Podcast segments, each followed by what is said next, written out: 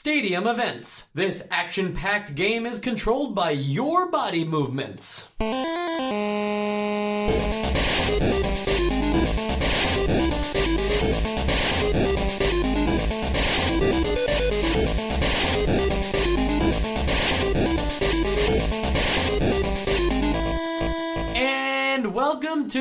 Nostalgia, a chronological exploration of every NES game released in North America. I'm Mike. I'm Sean. And I'm Joe. Guys, how we feeling today? Little little warm. Okay, warm. I was thinking maybe you'd be like a you know a little more relaxed because you've been stretching and uh, doing some body movements over the past couple of You know, days. I'm in the best shape of my life, actually, after, after thanks playing to this Stadium game. Events. Yes. This is the forty-five thousand dollar episode. Uh, assuming we all bought like loose copies of the game at Right. under Well, I bought market mine. value. Well, no, mine was sealed in the box. Oh, so your copy alone was forty-five thousand. I have one of the two existing copies in the I box. don't own this game. Okay, thank you for saying that. Uh, it is true. None of us bought it. Hopefully, you know, I always say like, and you should play along too. I do that on Twitter. Don't. and uh, somebody, somebody actually commented about that. Sorry, I don't have your Twitter handle up, but somebody was like, "Oh, great! I'll just go get my copy of Stadium Events." and I wrote back something like, "Worst twenty thousand dollars you'll ever spend." Like, do not spend twenty thousand dollars on that. But good news for those of you that like collecting or know the rarity of stadium events. We're going to cover all that later in the episode. We're going to start with just some first impressions about uh, a cult classic. I can't even say it. Yeah, uh, Power Pad game known as Stadium Events. Uh, for the actually at the time, it wasn't the Power Pad though. It was like the, The Family Fun Fitness, Center, yeah. Fitness Center, whatever. Right. So, uh, Sean, you go first. Tell me your first impressions on Stadium Events. Well, it looks like it would be fun to play. Uh, I, no, I mean, I, I feel like this is going to be the first game that we don't really have first hand. No, we, we, we played Athletic World. Yes. We don't really have first hand knowledge of how this game is played because none of us own the power pad or own this game. We tried to get a power pad, that didn't work out. Um, and so I just emulated it and tried to play it with my fingers, and that is just a very weird sensation. Um, but yeah, I just I just fessed up to that. Okay. Joe. Well, I also have a confession to make. Uh, I'd like to get this off the, off my chest right off the bat. I actually didn't play this game. Great. So, but So- you're also not admitting to emulation, so the police, good, too. the police will not be coming. Right, I to your know that they listen. Um, but I, I did. So I tried to play this game, could not get it to get it to, to work, get my cartridge to work.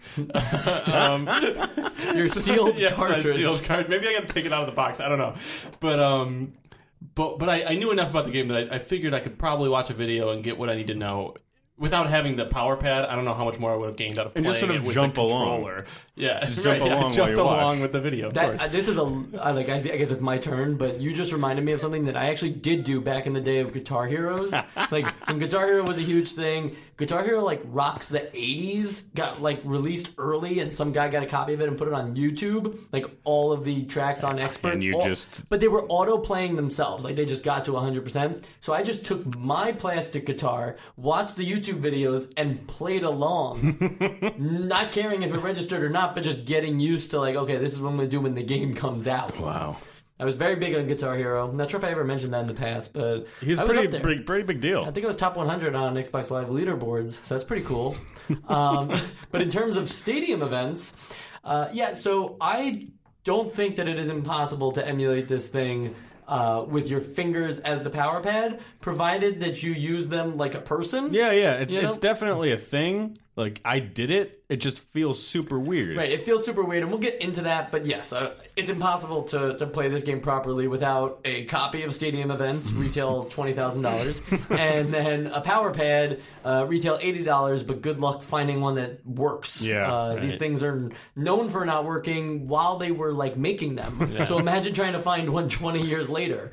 Now I sh- I'm sure that some of you NES guys out there are going to tell me that you still have a working power pad, and I'm going to say, well, why didn't you just lend it to us, I would have paid shipping and handling and send it back. but you know that's why you can't be in my face about this because nobody was nice enough to offer us a uh, a power pad to borrow. We would have played all the power pad games. It's okay, Mike. I'll hold you back. You don't have to punch our viewers in the face. Yep. And then my other first impression is, uh, you know, you mentioned Athletic World. I was like, haven't we played this game before? Isn't this basically like a mix of Athletic World and Track and track field. and field? yeah, Like, pretty much. I think Athletic World looked funnier okay, yeah, that's true. It had the camp thing going Yeah. for it. This is like the Olympics. or some such. There is an Olympic setting. Yeah, There's like a, a just mode. the Olympics. So uh, let's do some tales from the manual because there's a few gems in here. Uh, if you guys want to pull up your manuals, if anybody has their uh, probably retail ten thousand dollar manual uh, lying around, just open up those flaps. so there's very solid advice in the manual here. Uh, most importantly, we advise you to do warm up exercises before you play this game. Like oh, that's a good idea. do you do you really think so though? Like, are you really doing like anything that's so technical that if you don't warm up beforehand, Well, you should always warm up, Mike. regardless, that's actually uh, you know, look, not to get fitness in here, but I I'm just gonna say it. Static stretching, garbage, garbage. You don't do it unless you have been doing it and it works for you. Well, at least jog in place. Yeah, something Or, like wait, that. No, but you if have you're to do that jogging anyway. in place, you do that in the game. Right, right. I don't understand where like you know touching your toes became like a, a symbol of like Th- warming yeah, up. that's more just a stretch to stretch, Right. Not to warm up, Right, right? exactly. Or to hurt yourself. Yeah, or to hurt yourself. Yeah, because you can hurt yourself just Yeah. by stretching. So there is That's that good whole to thing know. going for it. But I just think, I'll- yeah, I'll take that out of my, my warm up routine from now on. good. Okay, what was your warm up routine for this Uh, game? the same as I do for all the, video? games that we play. You know, uh, the same as I did for Duck Hunt, the same as I did for Mario, uh, Wrecking Crew. Yeah. Okay. Yeah, so which you guys like all know a what that couple is, so- finger crunches, or Yeah, it's just everything. It's the whole You down it's a beer. P90X. I do 90 days of Oh P90X wow! Before any game. before any game. Yeah. I like to take my index finger and my middle finger and just hit A and B as rapidly as possible on an NES controller just to warm them up. That's why uh, if you ever see anybody in the arcade play like Street Fighter, they usually just go over to an empty arcade cabinet and just tap all the buttons as fast as they can with one hand. I just to get honestly the thought you were messing with me for a while. No, no, no. you're- You actually do that? Oh no, no, absolutely oh. no, neither. Uh, Wow, that came. That was like a full circle, like tricking you. You thought you were. I can't even describe what just right, happened. neither of those things happened. If you ever see somebody not playing an actual arcade game but just sitting there tapping the buttons, they just ran out of money. You know, they're not practicing. They're not warming up their fingers. Uh, but okay, enough of that. Another great suggestion from the manual: tape down your power pad.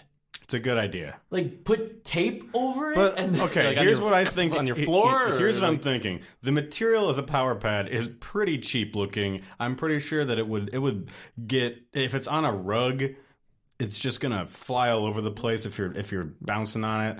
Like I've stepped on Right. a power pad. I've I've done all that. I can confirm it's a slippery thing. yeah. Yeah. So I, I think instead of it folding at one point like a weird twister uh, pad, um, you should you should tape it down I- I mean, because I you're professional. Yeah, I don't. I don't disagree, but I feel like it's such a jank like suggestion. Like we, we couldn't figure out a way to make this work. So, like get find some some scotch tape books. out of your yeah, door, out of find your some drawer. books and make some some paperweights out let's, of them. yeah, let's be honest. Like Scotch tape isn't going to do it either. Yeah, you you need, know, like, duct tape Yeah, or yeah, gaff tape. gorilla tape. You know, like is gorilla tape a thing or just gorilla glue? I think Gorilla has Th- tape too. tape, yeah. Very nice. Uh, so I just thought like tape down your power pad seems very, to Joe's point, like wonky and just like. You know, why couldn't they come up with like a Velcro, Velcro, yeah. solution or something like that? And they just leave it to you. They're like, if yours happens to be slippery, we're not saying they're slippery. if yours happens to be slippery, just tape it down. You know, just like nail that thing. But like, if it is floor. slippery, it's your fault. Right. Exactly. And then just my last observance, I don't know if you guys have any, but at the very back of the manual, there's a section for score recording. And I guess they just didn't want people to play this game for very long because there's just not enough entries. There's enough time to maybe play the game like 12 to 15 times and then you're out of space. So like who's recording records and what are they doing with them? I, I think that it was uh, it's it's more of something that you'd, you'd bring to a Kinkos, Okay. um, and scan them. Uh, or uh, did they have scanners back then? Yeah, sure. Okay. Yeah, 1987. Absolutely, absolutely. It's like a it's a worksheet. I think it was Xeroxing back then, though, right? Yeah, like a Xerox. Xerox, machine. Yeah. And that's like that's like 60s, right? But yeah, but I'm saying Xerox was still big. We cannot stay on topic. Uh, We what else don't is there to want talk to, about? right? We're done. we don't want to stay on topic because now we're going to get into the gameplay, provided nobody else has any other manual impressions. The manual also just overall very unhelpful. Never Yeah. really tells I- you Oh, exactly. you know what I what will to say? do. Go ahead. I like the shape of it. It looks like a Super NES manual. Okay, I- instead of like the the more more uh, rectangular. I mean, they're all rectangles, rectangles, but you know the the, the skinnier manuals of the NES cartridges. Um, this one has a has more of a booklet shape that that really came came to uh, came to came to bloom Right, the- in Super NES. the kind you'd see in like an RPG quest kind of thing, but now it's like, you know it's like well, it's a big Yeah, thick booklet, and So the format of the book is really, uh, it's kind of like, has anyone ever read House of Leaves? It's very similar to House of Leaves. to anybody who has a- not read it's a House of running joke, Leaves, you're but- not missing anything. No, it's a Like- great book. No, Don't it's a listen. Oh, great- no, it's no, a I great- meant, it's a- I'm sorry, I meant about like like that Oh. wouldn't make sense to people who Oh, yeah. have yeah, you're House not. of Even if you Leaves. have read House of Leaves, you probably don't know why we brought it up. But that's okay. It's a good book. Okay, great. Uh, I do have one more thing. Just there's just a small thing that the the first thing in here is the types of events, and it looks it looks to me like oh it's going to tell me how to play these events, but it just like tells you like how the events like just What tells running you like, is? yeah what yeah like what the 100 meter dash is and like Yeah, they never say like, okay, if you want to do the hundred meter dash in stadium events, make sure you place both feet Right. firmly on the power pad, and then uh, before the gun goes off, don't release your feet. You know, Yeah. like, duh, that's a false start. Like they don't say those things. They just say, don't false start. You get three Yeah. chances. yeah So that's that's uh that's the manual. Anybody else? Good. Okay. Gameplay. Do we need to talk about like how to play this thing? I'll, I'll lay it down like this, okay? The power pad, you use only the B side in this one, which is basically just uh, like 16 inputs. Uh, two, 12, 12 inputs. And between those 12 inputs, there's six on one side, six on the other if you split it down perfectly in half symmetrically. So one half of the power pad is for player A, and the other half is for player B. So you only, you know, if you're playing this game alone, you're only ever using one half of the power pad. The bigger problem is is that the power pad speeds are set between the back half being normal speed, the middle two buttons being advanced speed, and the two buttons at the front of the power pad being super speed. Now, why would you ever use anything but super? Wait, what is Yeah. the speed? How does it how does it quantify speed? It just makes you move, it makes your character move faster if you're running in the one and two digits as opposed to the Really? So yeah. the, but the speed of your feet still also factor in too, right? Yeah, it's just absolutely. like easier on the fast. yeah, speed. it's just like you'll run it in human speeds if you go on super. Maybe it's just like your own choice of like your own difficulty level. You want it to be really hard. You're supposed to I stand on the slow I don't dots. understand that at all. That's that's stupid. It, to me, I guess I understand Joe's point of like, if you get tired of losing a lot, like you can just jump up to the super speed one and guarantee yourself a victory. But if you want a challenge from the computer, run at the normal speed and actually try to run very hard. but I'm going to shift this segment over to Joe because I think he's about to break the game for us a little and tell us that this game isn't about running at all. Oh, see see when you run, you make a stride, right? You know. So this is just from the video I watched, but. He he keeps his feet so close to the power pad because it just seems like the the way to break the game. The person that's The- demonstrating the person that's game. demonstrating on, on you know on, on, on YouTube here, uh, who I'm watching right now actually. Um, keeps his feet so close to the pad at all times. He pretty much just like vibrates his feet. Like just it's not like you're running. It's like it's just like like a twinkle toes thing in place to just get the, the quickest inputs as possible. So I, I can't imagine it like feels like running at all. Uh, and I did try it. I tried what he was doing just in my in my room by myself, uh, and I can confirm it doesn't feel like running. It- there's just no way there's no way to simulate running on a power pad this was never going to be if anything most people who probably play this game take the opposite approach and just do like high knees you know Right. like they, but they even, Yeah. run even like that, that like, That's like, what I I, thought I was supposed understand to that, do. like, yeah, you're not going to be able to feel like you're running because it's not a treadmill. But just like the idea that like you're yeah, you're not even like lifting your, your legs up off the truck. You're just like vibrating on a power pad. Which yeah i guess like even weird, but- even shuffling would work as long as you're sliding off the inputs you're getting it in and it's probably the fastest way to get it done and that's like that that, that just covers running in general it's the 100 meter dash the hurdles uh, even like when you're running for the jumps, like that's the only thing that this game pretty much revolves around is you alternating your feet as fast as you can to build up a momentum, and then if it's a hurdle, you jump in the air, or if it's a. j- I if just it- want to point out that out of context, if we're not talking about the power pad, Right. you are just sort of sarcastically describing running. it's true, it's true, and and if there's a hurdle, you jump up with your feet. But the thing that bugs me about the game is not even that it gets the running part of it wrong because a power pad just couldn't possibly simulate it. It gets jumping wrong too. Okay, Mm-hmm. so just just to break it down in like the easiest way possible, let's talk about the triple jump. Yeah, okay? this is something that is physically impossible to do correctly with the power pad. Right. So, so for those of you that don't know, in the triple jump, you run uh, for a certain amount of distance. You're allowed to like run all the way up to a line, and then you're forced to jump on your left leg, your right leg, and then both legs. Hence the triple jump. You get three jumps, and they're all continuous. Do you have to go left first? Uh, that I actually first? don't know Oh. for sure if you have to start on a particular foot. I just know that it's it's alternate and then finally you can't choose like left, both, right. Yeah, you know that would be weird. Um, yeah, it would be weird. but so the, the interesting thing about this when it comes to playing it in stadium events is that first you just sh- vibrate your feet as fast as possible because the game determines that the faster you're running, the further you'll jump. I buy that. Okay, sure, but you're not actually running. And then it it doesn't register an input for just jumping with just your left foot. You can land with both feet and it will still just treat it like you're landing on just your left foot. And then you can sit there for eternity. yeah. Just having the character on screen stuck with their left foot and then jump back up and then the guy goes onto his right foot and he goes further than anybody who's ever jumped in place has ever gone and then you do it one more time. Right. It like it like saves the momentum from your earlier jump. It's like you just store that while you're standing still for five minutes. You're building Yeah, kinetic energy. Right. While, while you're resting.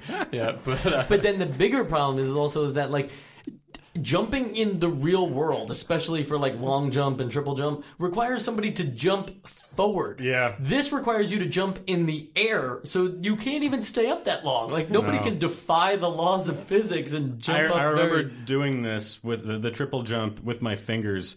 I, I, I did the. Uh, it took some practice, but I learned how to jump with my fingers uh, with this game on a keyboard. These out of context bites are fantastic. it took practice to learn how to jump It with your did, fingers. because I have to figure out like, all right, this this is how this would work, and and Okay. using no input as an input is a weird feeling for me. So you have to lift your fingers up, and I tried to make it feel like a jump again, and I'm just like, this would never work in real life. How hmm. how would I have this much airtime to Wait, get? you wouldn't even you wouldn't you just there's just no way. So that's You- the most interesting thing about it is just that like what it wants to simulate is this like you built up all this energy running in place and now you're going to jump very far. But no matter what, I don't care who you are, you can't stay Yeah. very I long say in the what air. you should do is you should get the power pad and a pull-up bar above you, and you can, if you want to make this a workout, you do a few pull-ups while you're in the air. Let, let your guy just fly for a while, and then you land. Are you um you're the guy who's creating a workout plan based entirely on stadium events, right? yeah, you might have heard of my, you know, my my new program. yeah. Joe's stadium events, Joe's stadium events. It retails for significantly less than thirty thousand dollars. but still too expensive. So I, I really just, if there's one complaint I have, it's that. And by the way, that's it. Hundred meter dash, hurdles, two jumps. That's the game. And you get your medals. There's also different people to play against that are animals. Yeah. Okay. I didn't even notice that actually. If we're being honest. Turtle. Uh, their Oh. name is Animal. Oh, I thought you meant like you could actually race a turtle. Oh no, that'd be funny. Yeah, though. yeah. Okay, no, that I know. wish. like the different difficulties of the computer based on their yes. That's that I really the remember. only other. That's the only other detail from this game. Was. Bear one of them? Bear is the second Oh, one. Okay. So it's like, but it's not even enough that there's only four different options, and there's not enough that like they're not all that compelling, and there's not really like a a thing other than that Olympics mode, which is essentially just scoring you out of a hundred, which doesn't even make sense. you know, it's just like, oh, you ran uh, 12 seconds in the hundred meter, here. 60 points. Like, who decides? On what merit? We decide, Mike. Right. And and then and then the worst part is that after all of that, they can't even get these sports done correctly. It's the equivalent of like them building a hockey controller. You know, like like you just hold this hockey stick, and when and then when you hit it, it simulates like a slap shot. Except for instead, that's what you use to skate. Yeah. you know, like you just use the hockey You have stick to drag skate. the stick back and forth. Right.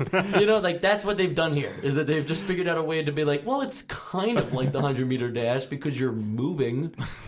I feel like Mike, you are especially offended because they they've personally attacked you. Yeah, well, yes, as as a runnering runnering running fanatic, uh yeah, this is just this isn't what I wanted it to be, and I really enjoyed, if you remember, uh, track and field. Yeah. and that was just pushing buttons. So clearly, uh, I'm not against re- running games. I'm just against like the I love Super Mario Brothers. That Yeah, they game he is runs. running. Yeah, yeah. But uh, I just don't understand why they thought that this was gonna. Maybe they didn't think this was gonna translate well. Maybe they knew they had a gimmick. You know, They Could be, obviously yeah. did. Right, Yeah, like I you feel think- like it doesn't matter how like far technology has come or how far back it, you know how far it was back in the '80s, but like just feel like you you just see this and you, you don't think like wow this is like this is like real the real Olympics. And, and another thing too is that it- it's that point in your life when you get older that you realize like everybody just deceives you. Like you're like, oh my gosh, is the power is like the power glove also? Did they know that that sucked? Yes, they knew that sucked. They still shipped it. They still sold like over a hundred thousand of those guys. So what do they care? Like it's just weird to know. Like you know, it's like you mean they weren't thinking about the game design? they were just trying to sell a product. Yeah, it's so so sad now. This podcast has gotten depressing. Well, it's about to get even more depressing because we're going to move into the rarity section of stadium events.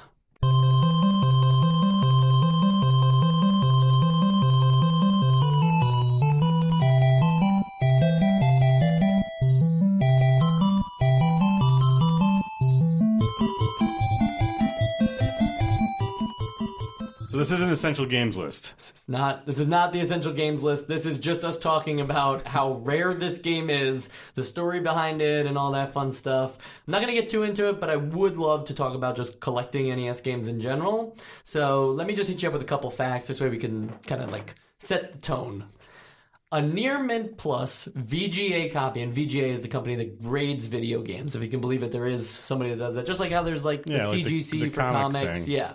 Uh, there's things for art too that grade art and stuff like that, and baseball cards and stuff. Like, so. hold on, Not like Picasso, no. but like they they they grade the quality of the art. No, um, more like making sure that it's authentic. And, Oh, you know, okay. Yeah, like, yeah, yeah, yeah. mhm. So, so a near mint plus VGA copy in 2015 sold for thirty-five thousand dollars, and that's with the box and the manual. Okay. There are actually around 23 sealed copies of this game. I think that's an interesting stat because you would think that a game that's this rare, you know, uh, would only have like maybe one or two sealed copies, but there's apparently around 23 of them. And that's actually because like a guy who was at like a Sears liquidation sale, like basically found like a lot of NES games still sealed that they never sold. I think he And found eighteen. Was it eighteen? some um I don't actually There was thought- three boxes. Yeah, total of I think you're right. 18, and he gave away six, and then kept 12 to himself. uh, and then, but he also had like a ton of other NES games too, and he's a huge collector. And I just think like that's so interesting. Like, uh, um, it wound up being like 250 sealed cases of individual games for the NES, all made before 1991. And um, he knew he had the storage space, so he just stored it there for like forever. And now. Um, these copies sell for like thirty-five thousand dollars complete. I think like the cheapest they'll sell loose is like maybe uh, eleven thousand, twelve thousand dollars, like without the box and the manual. And that's because they just don't know how many there are of these. They don't know how many sold. Uh, there's actually like a common belief that for any NES game that ever came out, uh, like a hundred thousand had to be printed. But Like- that's but that's not true. Like that just doesn't add up for stadium events. We know that there's not hundred thousand copies, and it's believed that they weren't like burned. You know, like like, like ET copies were like buried Yeah. in Arizona, I think. But that that was a myth, and then it turned out to be true. Right, right. But I'm saying like I don't think that they're actually turned that someone one day is going to find like sixty thousand copies of stadium. So we think that events. this is just like a limited run thing. I think that there's probably well the thing is that N- Nintendo will actually go on to buy the the family fun fitness pad and this thing and put it under the power pad Yeah. and remarket all these games. So that's why this one like comes and goes so fast I fast. could be wrong. I thought I remember reading while I was just looking up about this that didn't they recall this game? yeah, because they they wound up putting it under a different Right, name, right. So world that- class that's track. probably why Meet. it's- See, so now few, we're yeah. now we're just sort of talking about our own uh, sources on the internet because a lot of a lot of this is secondhand, obviously. But my source, Mm-hmm. uh, he posits it's not obviously provable that there wasn't a recall. It was just that they didn't make many of them in the first place. Well, my source actually talks about your source, and he mentions that, that that he's lying. are, you, are you being serious? No, I don't know who your source is. Yeah. No, no, I, I, I get you. Uh, I think that like that's half the fun of this, though, right? Is that this game in particular is mostly valued on speculation because uh, there's a very well-known website, NintendoAge.com, that actually focuses on like all collecting of all things Nintendo, and they even try to like track down how many copies of any game exist. Period. Like whether it's sealed or or you know just cart only or what the actual production runs were. And that's why I say, like, there's only actually around 23 sealed copies. More could possibly turn up. But I think 23 still seems high to me when you when you think about that $35,000 number. So that's why I first want to talk about we're going to talk about two things. We're going to talk about collecting in general for video games and then we're going to talk about like value of the of, of an N- of NES, right? like just just value. So Sean, if you wouldn't mind starting us off, your general thoughts on collecting video games. I I think that collecting video games is, you know, it's a worthy endeavor. Uh, if you like to collect things, why not collect video games? They do have a value uh, beyond just it existing. They they they provide fun entertainment. Um, when it comes to collecting anything, though, I think that the perceived and actual value of things can just break the economy. Um, I can't think of any other game aside from stadium events that it turns into this much of of a of a of a leap from however much this game was MSRP'd for, probably like 50, 60 bucks or 80 with the peripheral mm-hmm. to $36,000. I I cannot I cannot fathom why that exists. Like we'll get into the value of anything I guess later, mm-hmm. but I cannot see where this comes from. I know that that supply I'm sorry, that I know that demand creates value, but why is it so demanded?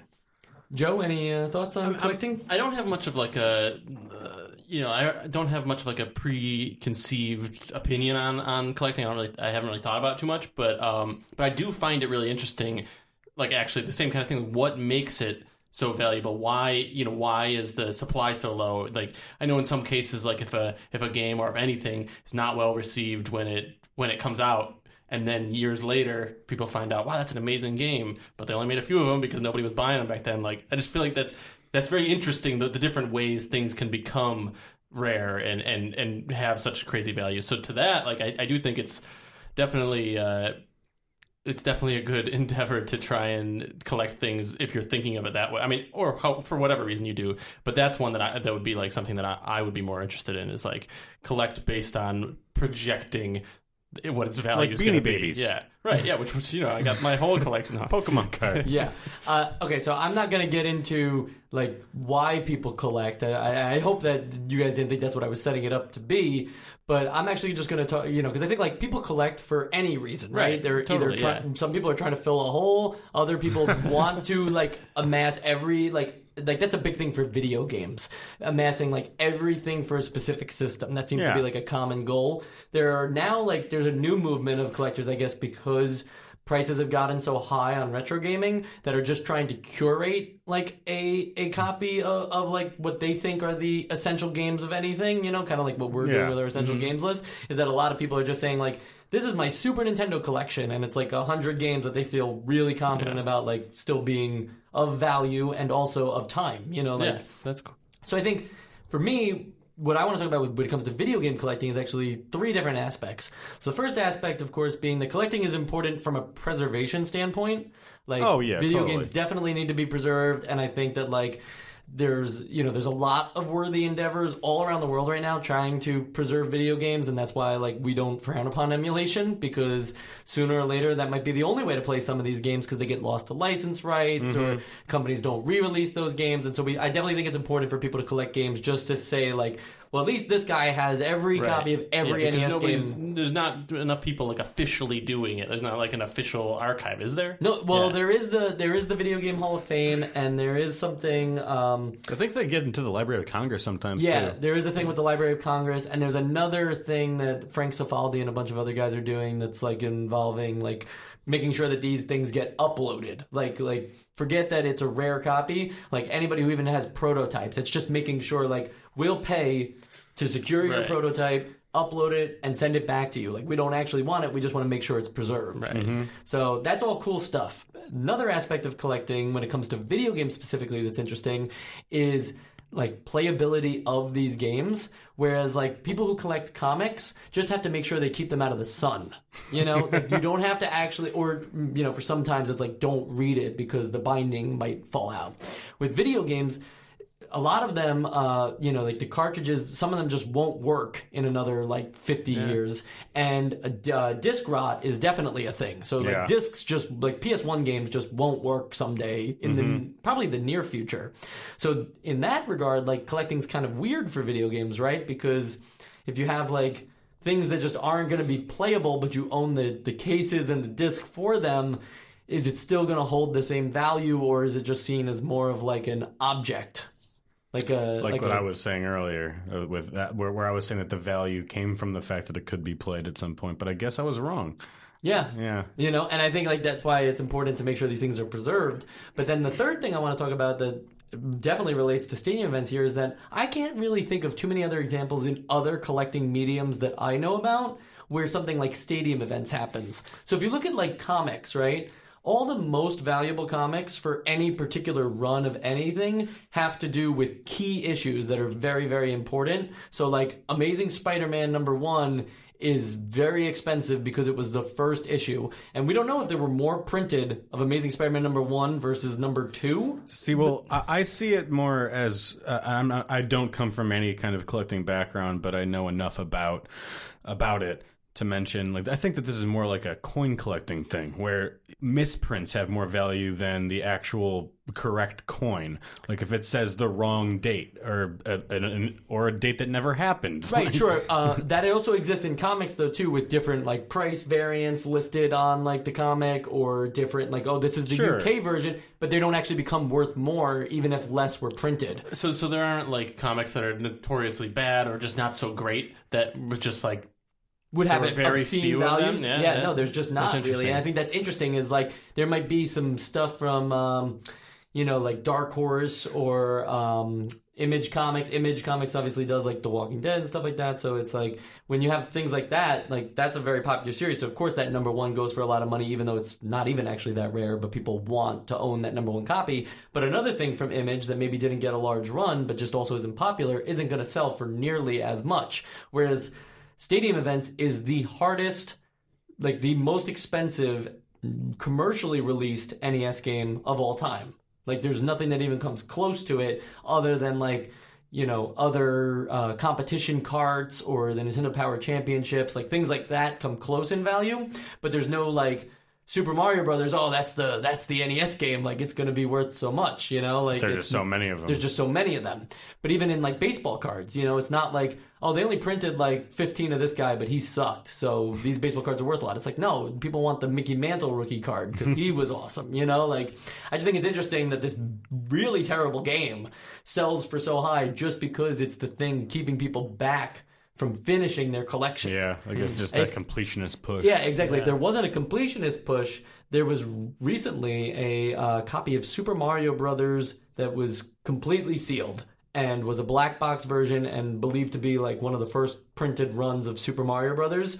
And I don't know what that sold for, but I, I think it was like a hundred thousand dollars. And I think the belief was is that someday this will be the Action Comics number one of the actual video game market once everything gets figured out. Action Comics number one is the No, first I- appearance I know of what Sup- you're- no, no, just telling yeah. the, the people at home. Oh, okay. Action Comics number one is the first appearance of Superman, and like so, a lot of people believe that since this is a sealed, never open, like first print copy of Super Mario Brothers that this is a bigger deal than say something like stadium events. And I just don't know how true I think that is. It, it, this is all without logic to me, and I know that is just from an economics point of view. This this does make sense economically, but I I think that that that sort of speculation of I'm going to buy this at a hundred k because I think at one point this is going to be a million, at least like in but like not even regarding inflation that this is going to be worth 10 times more down the line. Is just odd.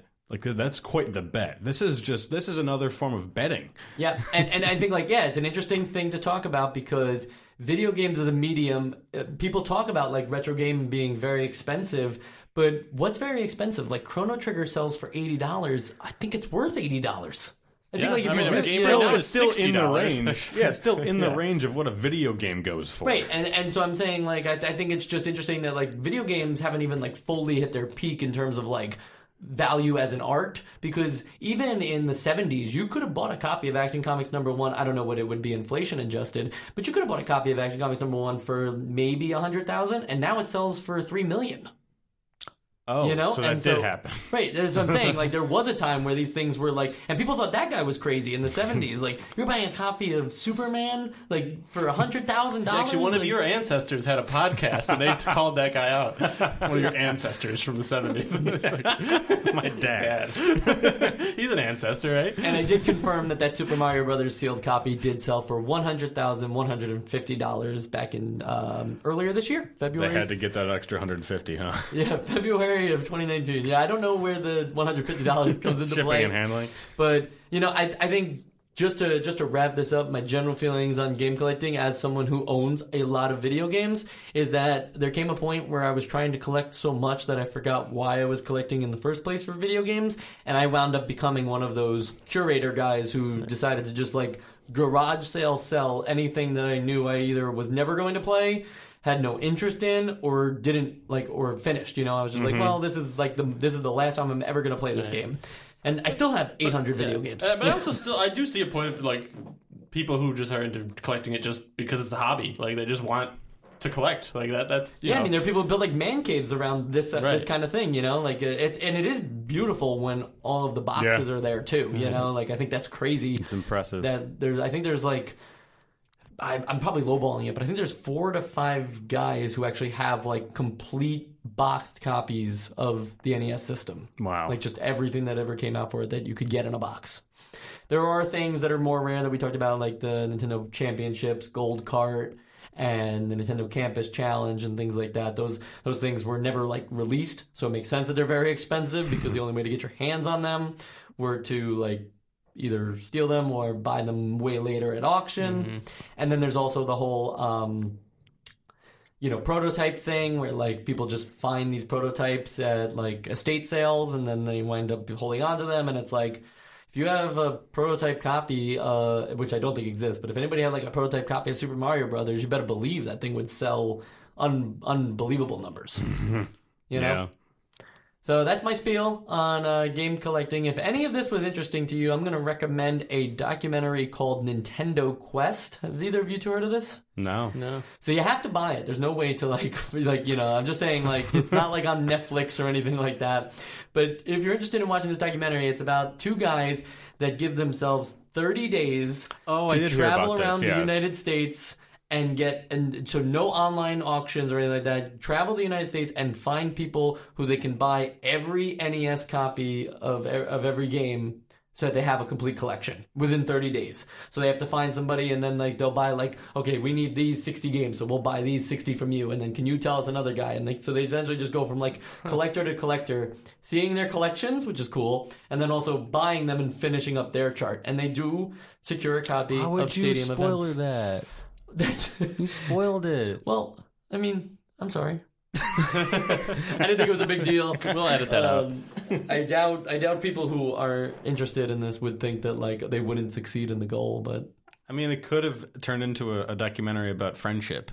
that's true. Yeah, and you, how only, you knowledge only is said power. that they got stadium events. They could have failed at every other game. Yeah. Yeah, and to be honest, I haven't um, watched the whole thing, so I don't know if they actually Yeah. completed. And like, could have been at the end, like someone might have stolen stadium events from them. Oh, that would stink. Yeah. Well, uh, let's just do it for fun. This is the essential games list. I don't know why we're doing it. Uh, here it is, the essential games list. Joe, give me your vote. Well, we said a lot of negative things about this game, but there there, there are some positive things. Uh, it's in compliance with FCC regulations as one. um, it there's a 90 day limited warranty, which is also a very Warranties good are very pro-consumer. Right, and so I think that this game is essential. no, I think if you if you want my explanation for why it's not essential, you could just listen to what everything I said this episode. Yeah, it's it's it's not great. It's not essential. I would like the idea of you doing a power trip and saying like, "I'm going to vote it essential because I know you two won't because you need the Right, uh, and then the- you guys can't. Right, I'm controlling. actually- yeah, you're just playing chicken with us because I could just vote it essential too. you wouldn't do that. You're right. yeah, we can't have another. Um, Oh yeah. Well, I guess I'll I'll go right into my. can't have another slalom on our hands. cannot have Well, another no, slalom. Well, it will never be another slalom. Nothing will be as good as slalom.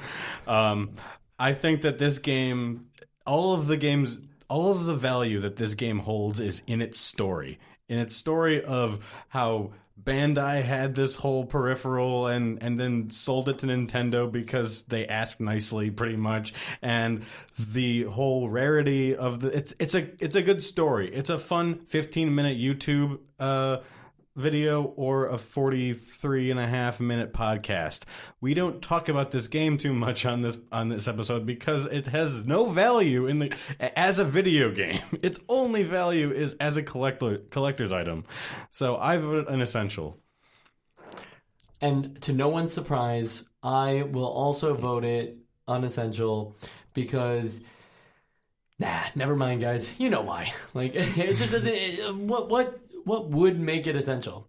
I don't think Power Pad games can be essential. If we're just gonna like, if I'm just gonna like say it right now, I'm not sure if any of the other five or six It's games a hot take. that are coming out for the Power Pad. I, I just don't know what would make it. What if it essential makes you Pad feel like you're there? Like- feel like like you- you're there. Do you have something that you could add to it that like you're like if you just Open had world. this, yeah, open mm. world. a treadmill. Right, If they would have just put you on a treadmill and had this game and been able to tell, like, oh well, he's going six miles per hour, so we'll have him run six miles per hour. But then it just becomes real running. So just go outside. you know, like Yeah. just go outside and run at that point. Then it's essential.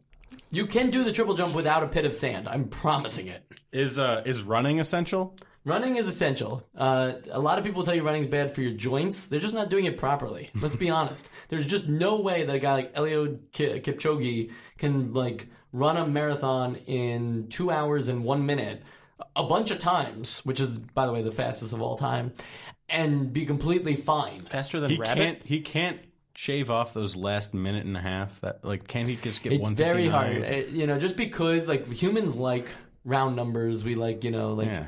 things. I like, want it right under two. Yeah, I know. As I'm saying, I think like people want 159, 59, and it's like just because that's a nice number doesn't mean it's like humanly possible. Whatever, Mike. Well, everybody knows that, Sean. That's a that's actually a meta reference to a future episode, oh, oh, yeah. and I think that's a great way to close out this episode. So don't forget, it's www.nostalgicast.com. That's where you'll find links to everything else that we do, um, except for our Twitter. I should really get a link to the Twitter up on there because the Twitter's where things happen. You want to see like weird pictures of kids dancing on power pads? I did it all this week. I posted pictures of kids dancing on power pads on the Twitter. Uh, the Twitter. Uh, you should lose the the. It's cleaner. That's a reference to a movie that has nothing to do with nostalgia. Well, it does now Oh, because we linked it. because you referenced Very it. cool. Yeah, It- linked Yeah, the we do have a. Facebook. Yeah. In that case, I'm also going to say Barack Obama because now he's a part of the podcast, Right. like Yeah. in some way or another. You know, it's not controversial to pick old presidents. You know, like if I say George Washington, right? No one's going to be like, "How dare you?" What about George Washington Carver? Mm, the peanut butter guy? Yeah. Peanuts or peanut butter? Well, mostly peanuts. He was a he, he did a lot of peanut work. okay, yeah, I know it's true. Oh, I know. Oh, I know you were laughing, and I just You're didn't just want so the like you're, just, you're so knowledgeable. Yeah, what about um, Marie Curie? Who's that? Uh, you know, the, I said her last name wrong, but I'm talking about Marie The, Curie? yeah, I said Curie. Oh. I was trying to be like French about it, but it Marie just, Curie. yeah, it just didn't work. Uh, Snoop Dogg. These are all people that This- are going to be future yeah. guests on the episode. This is what the podcast is about now. Right. I'm actually going to update our Apple Podcast uh, information thing to just Featuring be like Snoop featuring Dogg. Snoop Dogg. Um, I'm Michael Esposito. Practically everything I said after I signed up the show was not true. Uh, so don't sue me. It's false. And uh, you can find me on at Esposito Film on Twitter. I almost never post, and I'll talk to you soon.